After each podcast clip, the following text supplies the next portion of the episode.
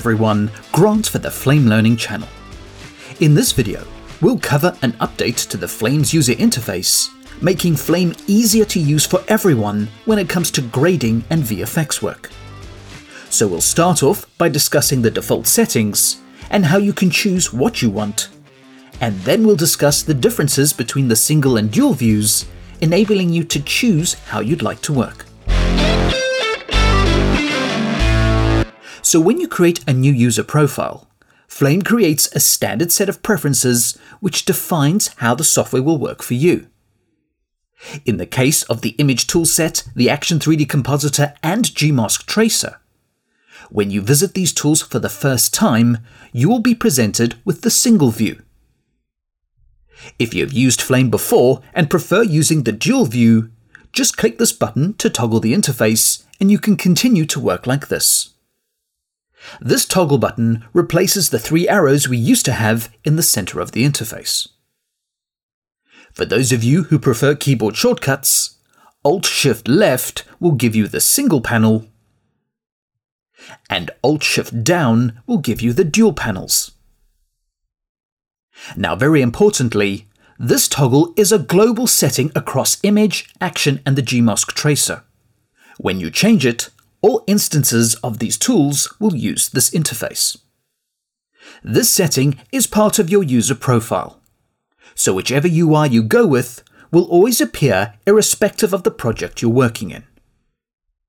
Now before we get into the details of each view, I just want to mention that both views control how various object menus and properties are displayed. So it makes sense that you can only toggle between a single and dual view when looking at the object menu. If you're looking at a node bin or something else, this button won't appear until you switch to the relevant menu. So what are the big differences between the single and dual view? The single view only displays the selected object's properties. So whatever you choose in the viewport, HUD, manager or schematic will be displayed right in front of you. Another way of choosing an object's properties is to use the tabs running along the top of the single panel. What makes this useful is that these tabs show the other objects that are connected or associated to the current selection. For example, you are using a selective to isolate a portion of your image. You can then easily switch to a connected shader, like the master grade, and grade within the selective. The same concept would apply if you're adjusting the position of an image and then proceeding to change the image's properties.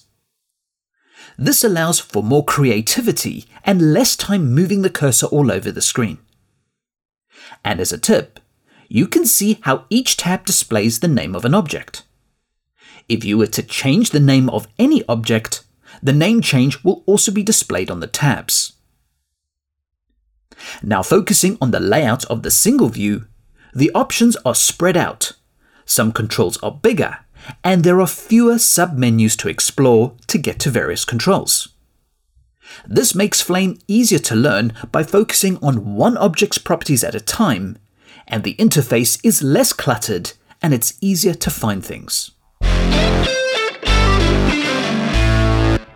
Now, if you switch to the dual view, it does display the same kind of information, but you get more controls in a more compact view. So as opposed to the single view showing one menu at a time, the dual view gives you two columns that give you twice the amount of information.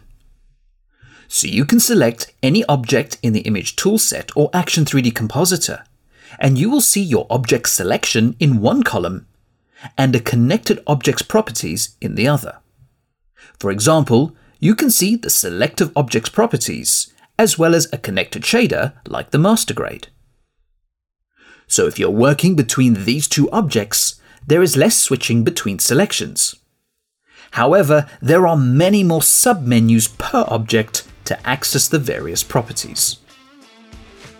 So each view has its benefits, and now you get to choose how you'd like to interact with grading and VFX objects in Flame.